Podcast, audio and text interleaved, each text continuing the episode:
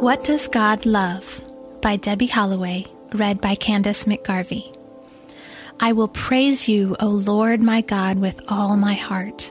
I will glorify your name forever. For great is your love toward me. You have delivered me from the depths of the grave.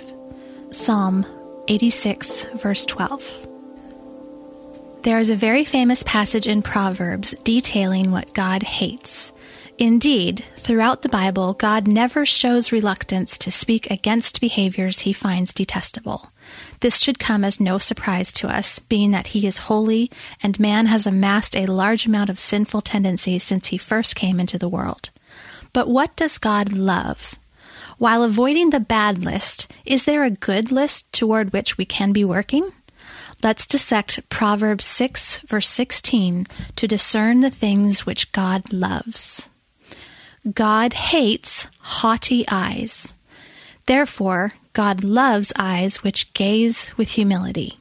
Not a false or broken humility of despising oneself, but a genuine, Christ like choice to serve others, not draw undue attention to oneself, and treat others with great honor and respect. God hates a lying tongue. Therefore, God loves a tongue which speaks truth. Note that this does not say a brash tongue or a loud tongue or a tongue which speaks its opinion at any and every possible moment.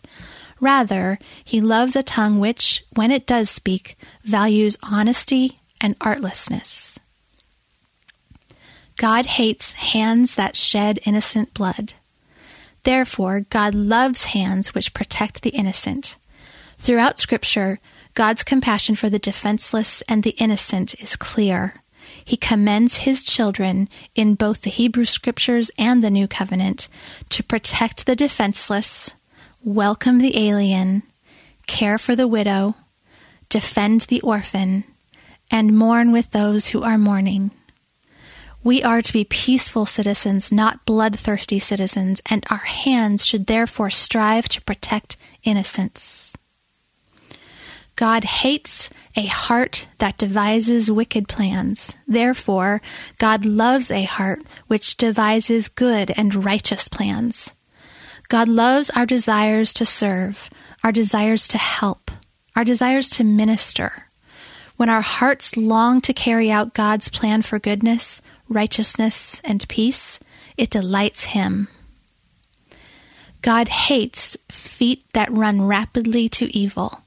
Therefore, God loves feet which run rapidly to goodness. Our feet carry enormous power.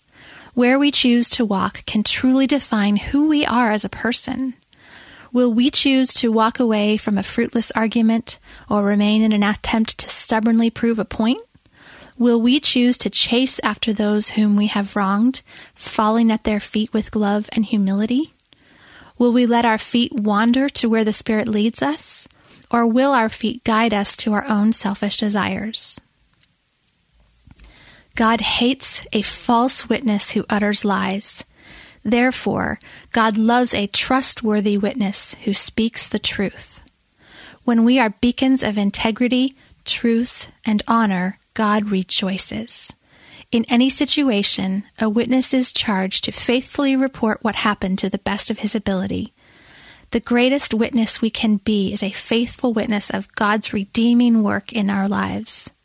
Will we stand boldly and speak the truth of God to the world? Are we living our lives as false witnesses or trustworthy witnesses? God hates one who spreads strife among brothers. Therefore, God loves one who spreads peace among his brothers. It is really only possible to spread peace or strife. Every word we speak contributes one of those two attitudes to our relationships. And God loves those who value peace over 1. proving a point, 2. being heard, or 3. manipulating situations. With one word at a time, God wants us to change our attitude and sow seeds of peace in our relationships Intersecting Faith and Life. Pick one thing that God loves and work to implement more of it into your daily life. Hey, listeners, thanks for joining us for the crosswalk.com devotional podcast. To get all of our episodes straight to your phone during the week, subscribe to this podcast on iTunes or wherever you listen to podcasts. To find more devotional content like this, head over to Crosswalk.com. The love of God is immeasurable, it's unchanging, it's indescribable. Because God loves you so much, you can sleep through the night in peace. With Abide Bible Sleep Meditation, you can fall asleep fast with relaxing sleep stories based on Scripture. To start listening now, go to lifeaudio.com or search your favorite podcast app for Abide Bible Sleep Meditation. You can also download the Abide app for more biblical meditations at abide.com.